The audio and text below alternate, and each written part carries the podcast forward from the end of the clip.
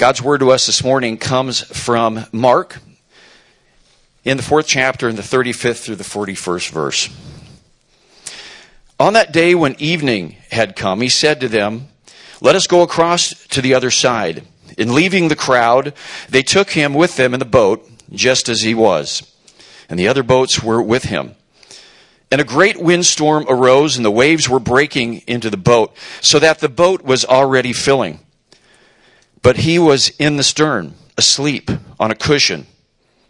And they woke him and said to him, Teacher, do you not care that we are perishing? And he awoke and rebuked the wind and said to the sea, Peace, be still. And the wind ceased, and there was a great calm. And he said to them, Why are you so afraid? Have you still no faith? And they were filled with great fear and said to one another, Who then is this that even the wind and the sea obey him? This is God's words for us this morning. You may be seated. Thank you, John. Good morning. I'm Pastor Brooks. I'll be bringing you the word this morning as we're continuing in our series in the Gospel of Mark. Uh, the world is not a safe place, um, it's dangerous. I'm sure most of you have seen the news last couple days. Wars broke out in Israel. Uh, this morning there was another earthquake uh, this time in Afghanistan, I think a couple thousand different people were killed. Uh, Mark chapter 13, we're not going to be covering that this morning, but Mark 13, verse 8, Jesus says, For nation will rise against nation, and kingdom against kingdom. There will be earthquakes in various places, and there will be famines. These are but the beginnings of the birth pains. And you think about those things, and you, you're you know, we live our suburban lives and things seem great, but there's always this there's always something right around the corner. There's always something that, that causes us to be anxious. It's a dangerous place.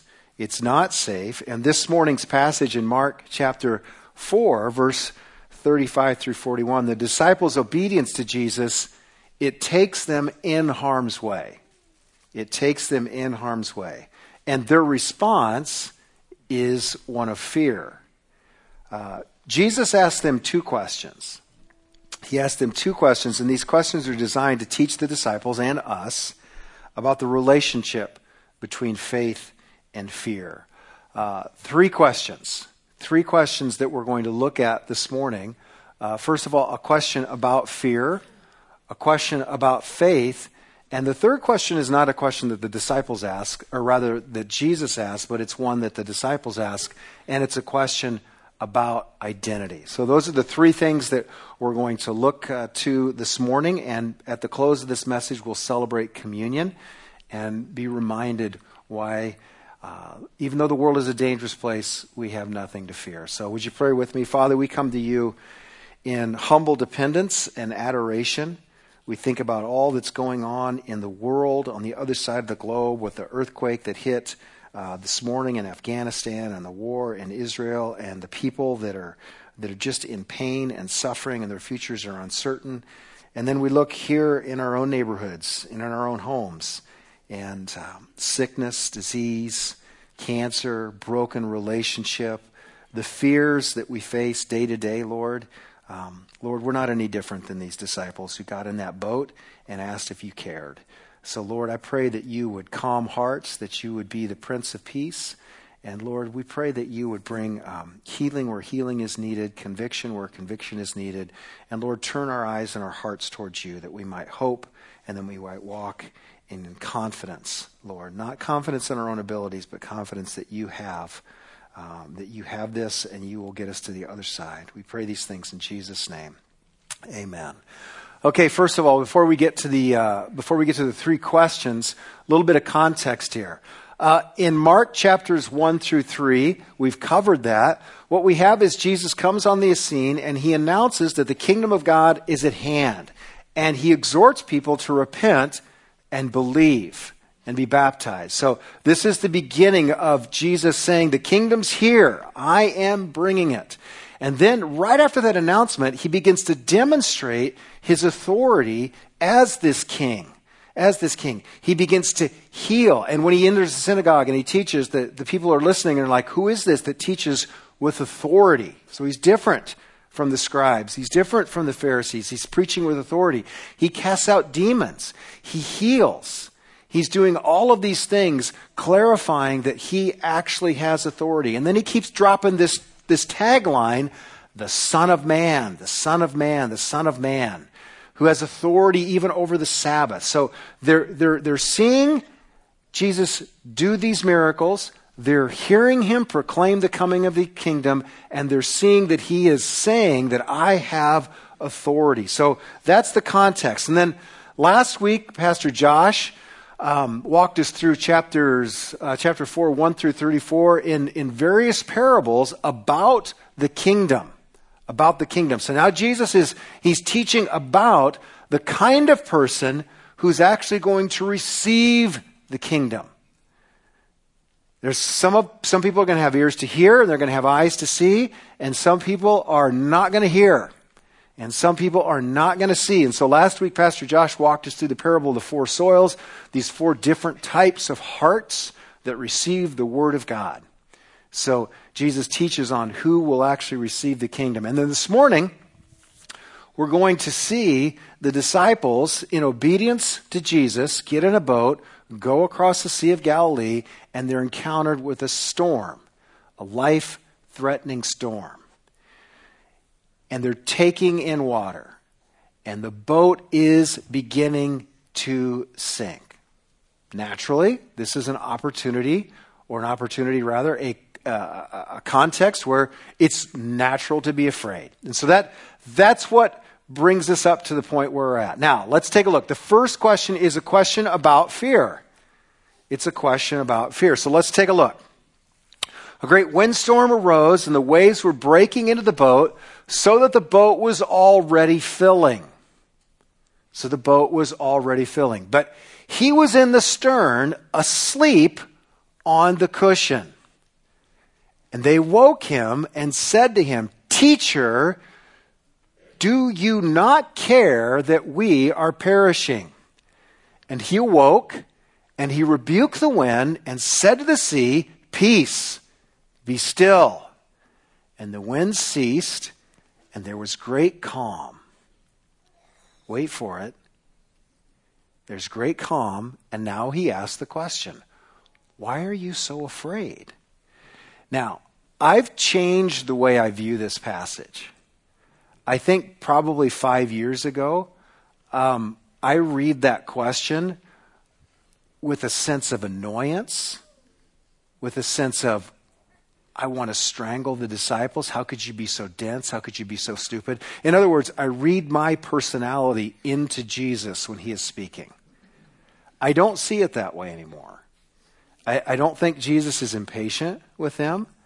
Um, I, I don't think this is meant to be a chastisement where he is spanking them and this is a beat down. Why does Jesus ever ask questions? Is he look, first of all, is Jesus curious as to why they're afraid. Is he, is he looking for information that he doesn't already know? No. No. He's, he's not frustrated and he's not looking for information. He's asking them the question so they can understand something about themselves that they don't understand. Okay, so he's asking for their benefit. He's asking for their benefit. the question seems obvious. I mean, if, if you're Peter, if you're James, and you're John, your, your occupation is a fisherman, and he says, Why are you afraid? I mean, what the, the obvious answer is drowning? Because the boat was sinking? I mean, it seems like a it seems like a silly question. It seems like a silly question. He wants them to understand. The question is literally, why are you so afraid? The word afraid the word afraid here, it, it, it means timid, cowardly, lacking in confidence. Why are you so timid? Why are you so afraid? Why do you lack confidence? Why are you being a coward right now? Why? Why? What, what is the source? What is the source of your fear? What's the source of your anxiety?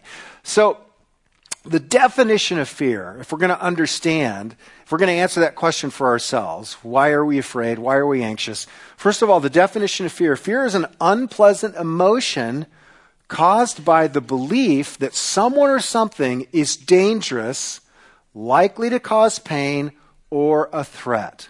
Okay, now, before we're too hard on the disciples, is a sinking boat a dangerous situation? Yes. Is that likely to cause them pain? Yes. Is it a threat? Yes. The question seems really unwarranted if you think about it. Why shouldn't I be afraid?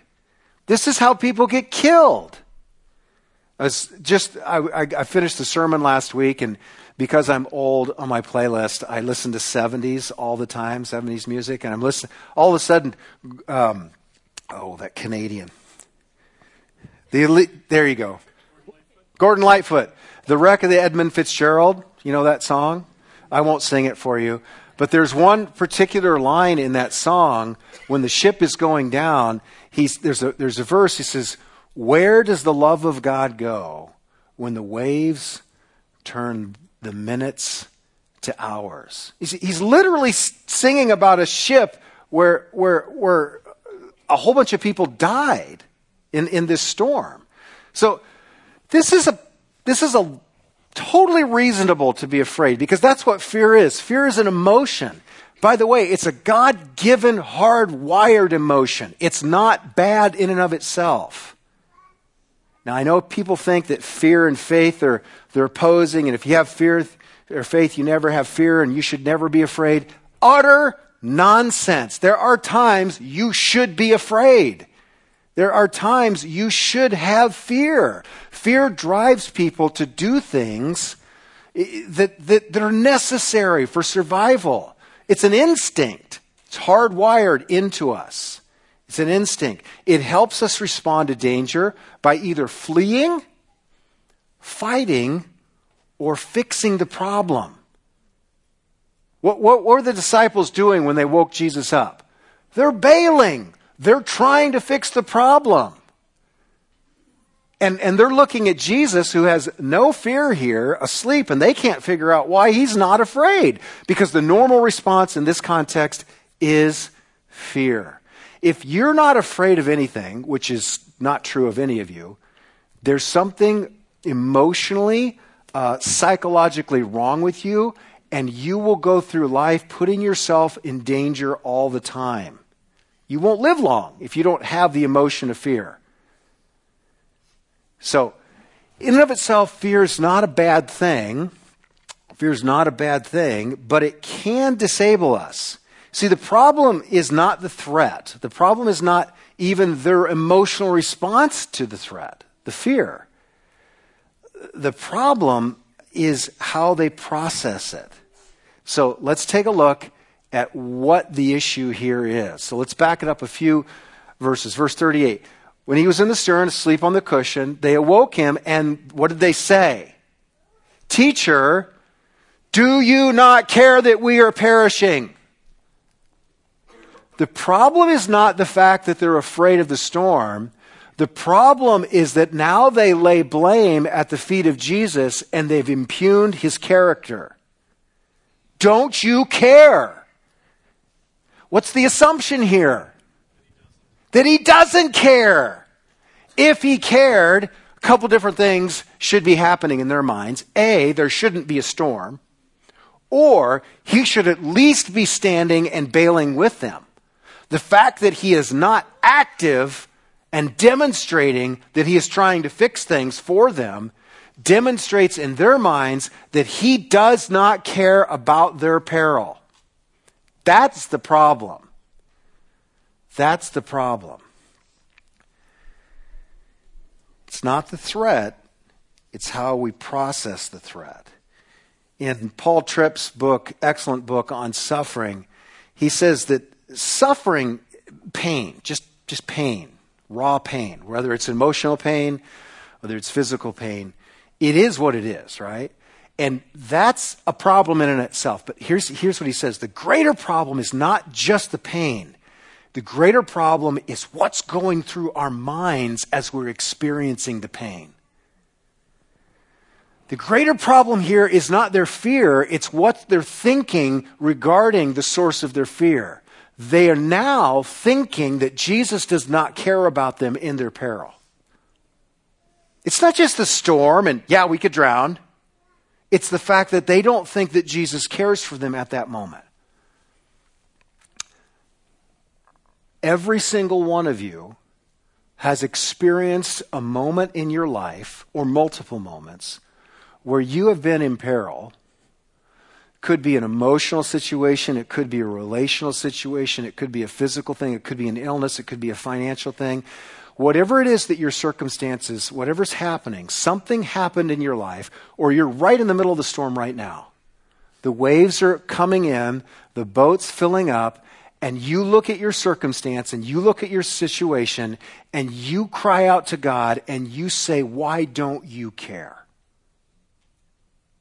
Every single one of you has done it. You see, Brooks, how could you be so confident? I know people. You're not different than these disciples, nor am I.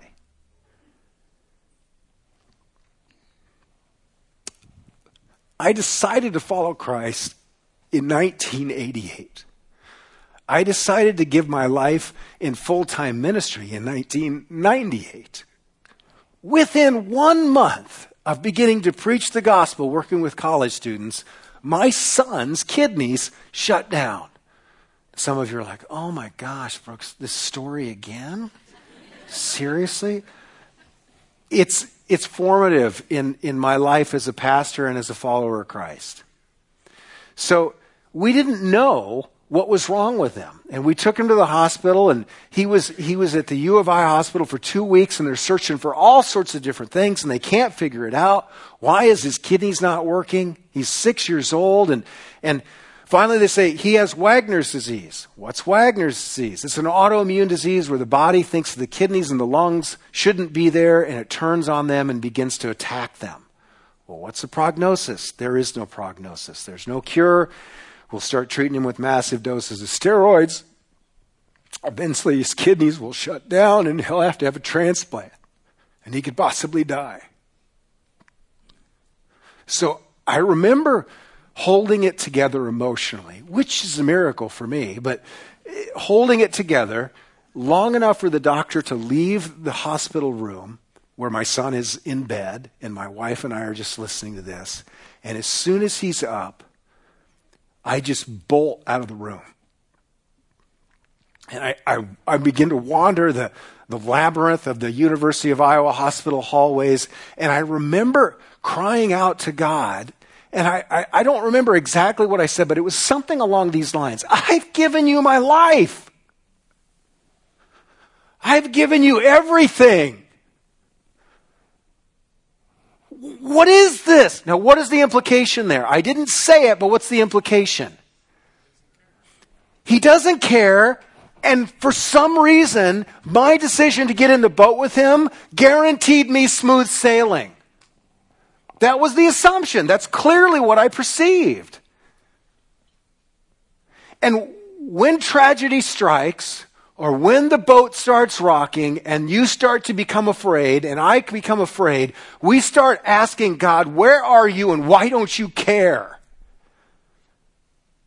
Of course a parent should be afraid when their child's kidneys stop working. What mother, what father would not have anxiety? That's not the problem.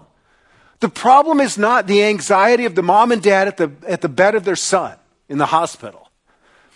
The problem is the thought process where the dad says, I got in this boat and you owe me smooth sailing. That's the problem.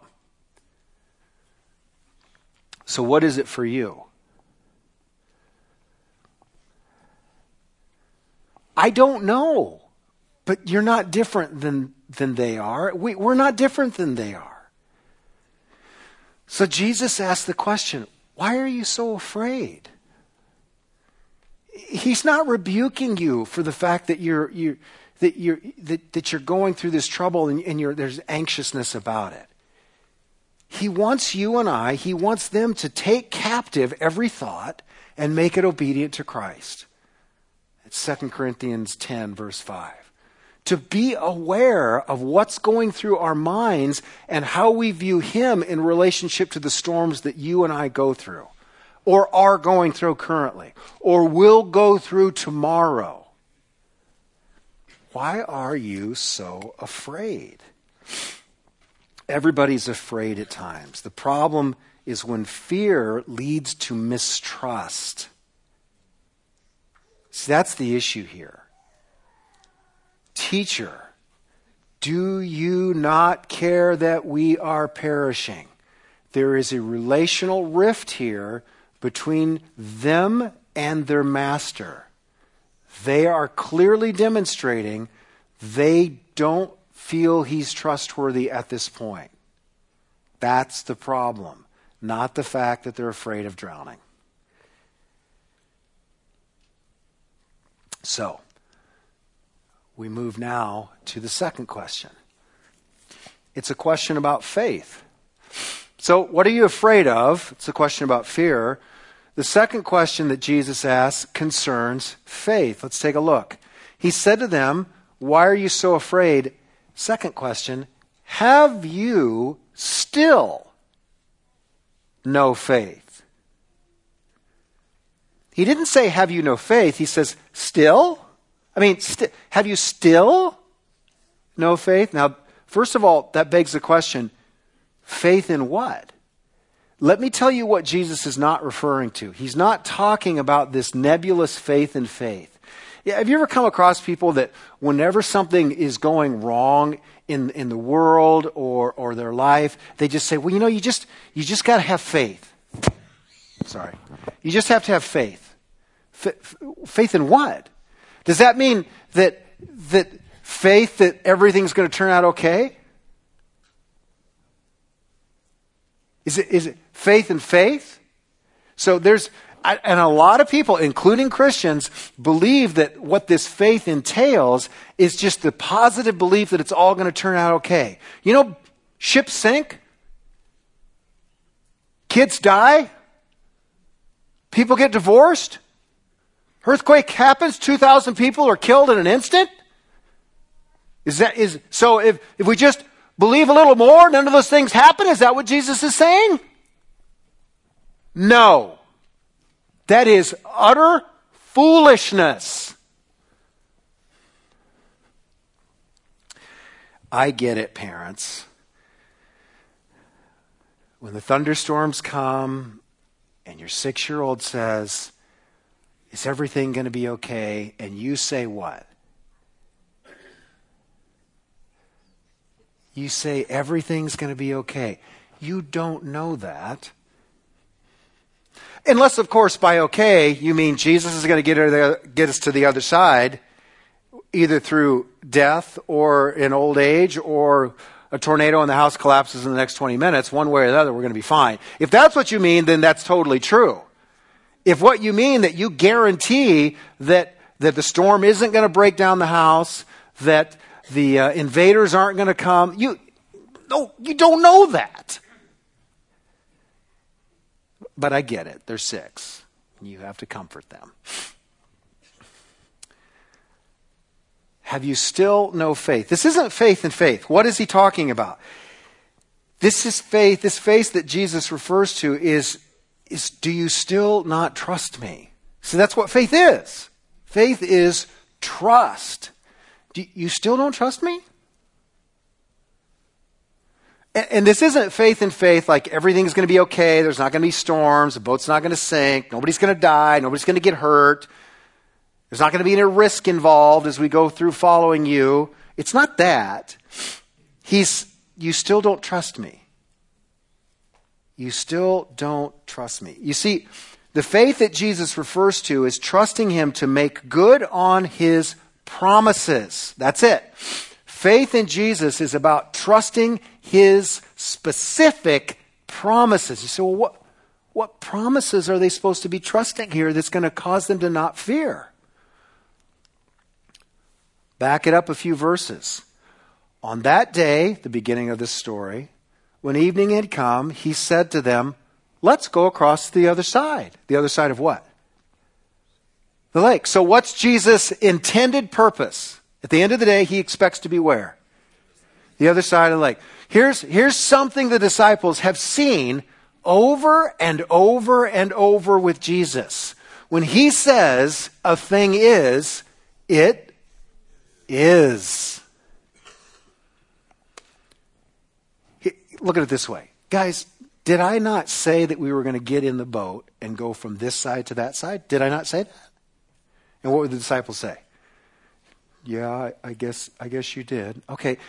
Did I tell you that when we all got on the boat that there wasn't going to be a storm? Did I make a promise that it was going to be smooth sailing? No. Did I tell you that we were going to get to the other side? Yes. Why don't you trust me? Have I not demonstrated that I have the authority to carry out and make true, uh, to bring about my promises? See, this is the issue here. It's not about trusting that God's never going to allow anything negative to, for us to experience. That's not it. It's about what promises has He given us. His promise is this come hell or high water, I will carry you through to the other side. Nothing can take from you what I have given to you.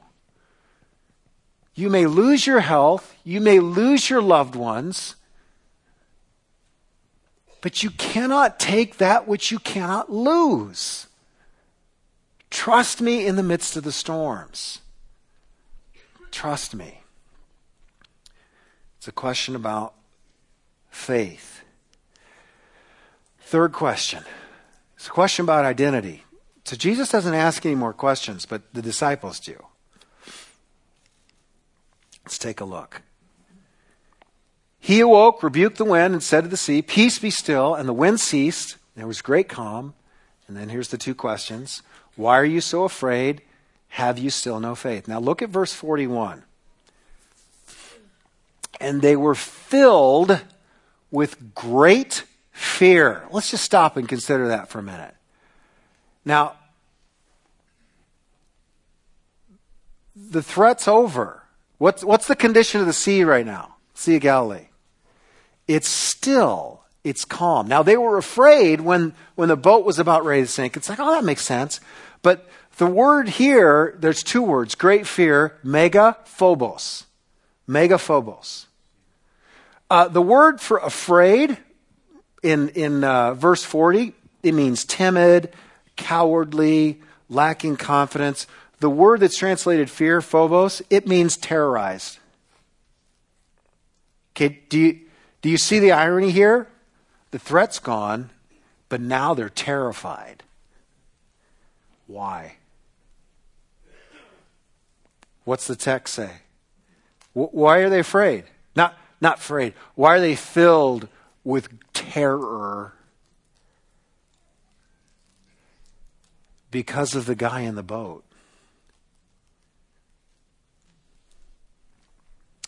In C.S. Lewis's Chronicles of Narnia, um, one of the characters describes Aslan, this Christ figure, which is a big lion, and the, they're talking about whether or not he's safe.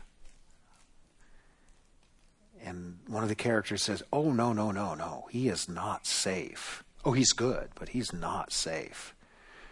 If you have this idea that Jesus is safe, you're not looking at the one true God, which has become man and gave his life for many. You're believing in a character of God which doesn't exist. Jesus is not safe. I mean, he's good, but he's not safe. And the disciples are starting to get a glimpse of I don't think I really understand the depth of who this individual is that I'm in this that I'm following. And they're totally unnerved by the fact that they are out of danger now.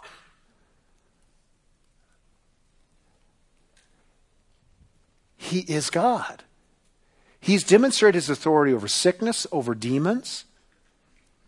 He's demonstrated his authority over the Sabbath, over the law, and now he's just demonstrated that he has authority over natural forces, storms, wind, waves. And by the word of his mouth, he stills everything. They're terrified. They're terrified. They're filled with great fear. And they ask, Who is this that even the wind and the sea obey him? What's happening is a reordering of their fears. It's normal, it's natural for you to be afraid of uncertainty, of, of a broken relationship, of that's what fear is. It's a it's an emotional response, an unpleasant emotional response to a perceived threat. That threat can be emotional, it could be physical, it could be a threat to your life. That's normal. That's normal. And you're going to have those fears. But what the disciples are, are what's happening right now is that they're, they're reordering their fears. They have a greater fear. They have a greater fear, which, which puts in lines all the lesser fears. You see, what you fear, that is, revere or hold in awe, governs you. You'll be controlled by it. I'm going to throw out a. The, the word fear here, or in the, the last verse, the word fear, phobos, is often translated reverence or awe or terror or all the above. In one sense, Jesus is absolutely awful. Do you know what I mean by that? Awful, filled with awe. He should unnerve you if you think about him. Not this fear that he's going to crush you, but maybe, maybe it depends if you have a relationship with Him. Jesus is good, but He's not safe, especially to those who reject Him and will not bow to His authority. And this is why Jesus in Matthew chapter 10, verse 28 says, Don't fear those who kill the body but can't kill the soul, but rather fear him who can destroy both soul and body in hell. He's saying you, it, you should be afraid of death, but you shouldn't be afraid of death. What you should ultimately be afraid of is you need the fear of the Lord. The beginning of wisdom is the fear of the Lord. And the disciples in that boat found it the fear of the Lord. They found this fear of the Lord. Jesus is saying to them, He's saying to us, He's saying to you, listen, you don't have to be afraid of death. If you fear me, if you fear me, and you revere me, and you worship me, death can't harm you. The storms can't ultimately take anything I've given to you. But if you don't fear me, your body and soul will be cast into hell. That's a stark contrast. You say, how can he be so sure? How can Jesus be so sure? How can he, how can he just say that to people in a boat that almost, that moments before they were certain to drown? How can he say that to us now? I was listening or actually reading a sermon by Tim Keller on this very passage, and he made the connection that I didn't make. But he said there's another story of sailors in a boat and a miraculous calming of the storm, and it's found in Jonah. We went through Jonah a number of years ago, but in Matthew 12, the, uh, the Pharisees, they demand a sign from Jesus. Show us a sign, then we'll believe. He says, I'm not going to give you a sign. No. The only sign I'm going to give you is the sign of Jonah, who was three days in the belly of a, of a fish. So I will be three days in the belly of the earth. It's like this weird cryptic reference to Jonah. Well, you remember the story of Jonah? Jonah's a prophet. He's supposed to go to Nineveh to, to preach to the Ninevites, the Israel's enemies. And he's supposed to go there. It, it'd be modern day, it'd be like someone in Israel, hey, you're supposed to go to Tehran and preach to the Ayatollah, you know, the funder of Hamas. So that's where I want you to go. And he says, ain't going to happen. He gets on a ship, sails in the exact opposite direction. Then there's a great storm. There's a great storm and the, the, sailors are all bailing water and they're throwing their tackle overboard to try to lighten the ship. Where's Jonah? He's asleep. and the sailors come down and they wake him up. Don't you care that we are perishing? Any parallels? Now they ask him, what's, why, why, why is this happening? He says, well, I'm in disobedience to my God, the maker of the skies, the makings of the heaven, the making of the universe. And he says, if you throw me overboard, everything will be all right. And they're like, we don't want to do that, take your life. And he says, trust me, it'll be fine. And so they try, nonetheless, to not throw him overboard, but the ship is sinking. And so finally they toss him overboard. Sea is calm. And what does Jonah say? Or what does the book say? It says, and they were filled with great terror. It's calm now. He said, now what's the, what's the main difference between the two stories? In Jonah, he gets tossed overboard. In this story, nobody gets tossed overboard. Or do they? What did Jesus say in Matthew 12? I will give you no sign except the sign of Jonah. For as Jonah was three days in the belly of a whale, I will be three days in the belly of the earth. The reason that Jesus can say to you, I'll get you to the other side, is because he threw himself over so that you could make it to the other side. He willingly took the sins of the world on himself. He took your mistrust of him. He took my mistrust of him. He took the disciples' mistrust of him. He took your lust, he took your greed, he took your malice, he took your pride, he took all of those things which demonstrate that you don't trust. He took all of those on himself like a millstone and he hurled himself into the sea and he sunk to the depths. And when he was on the cross, he cried out to his father, My God, my God, why have you forsaken me? So that you would never be forsaken so that you could get in that boat and experience the wind and experience the waves and experience the pain and experience the uncertainty of your future and know that your ultimate future is ultimately secure. And that's why there's good reason to fear Him Him alone. We're going to celebrate communion. So as they come forward, we celebrate communion here at Grace. We practice open communion. That means that you do not have to be a member here at Grace, but rather just a follower of Christ who has put your faith and trust in Him. If you have not placed your faith and trust in Jesus, you can do that right now. What does that mean? It just simply means to confess your sins to Him. Lord Jesus, I fail to trust you, but I am coming to you now. Rescue me from my sins. And the scriptures say that all who call on the name of the Lord will be saved. And as we take this bread and as we take this juice, hold on to it and meditate on Jesus' sacrifice for you. And contemplate that and worship Him as, as we sing, and we'll come back and we'll take communion together. Father, we worship you and we thank you. Give us the strength and the faith to continue to trust, regardless of what storms come our way and Lord, encourage us, Lord, and help us to encourage others, encourage one another as we go through life together and we experience fears and pain, tragedies and triumphs, Lord. Help us to be faithful. Help us to continue to trust you as you walk us through this world and bring us safely to the other side. In Jesus' name, amen. God bless. Go in grace. We'll see you next week.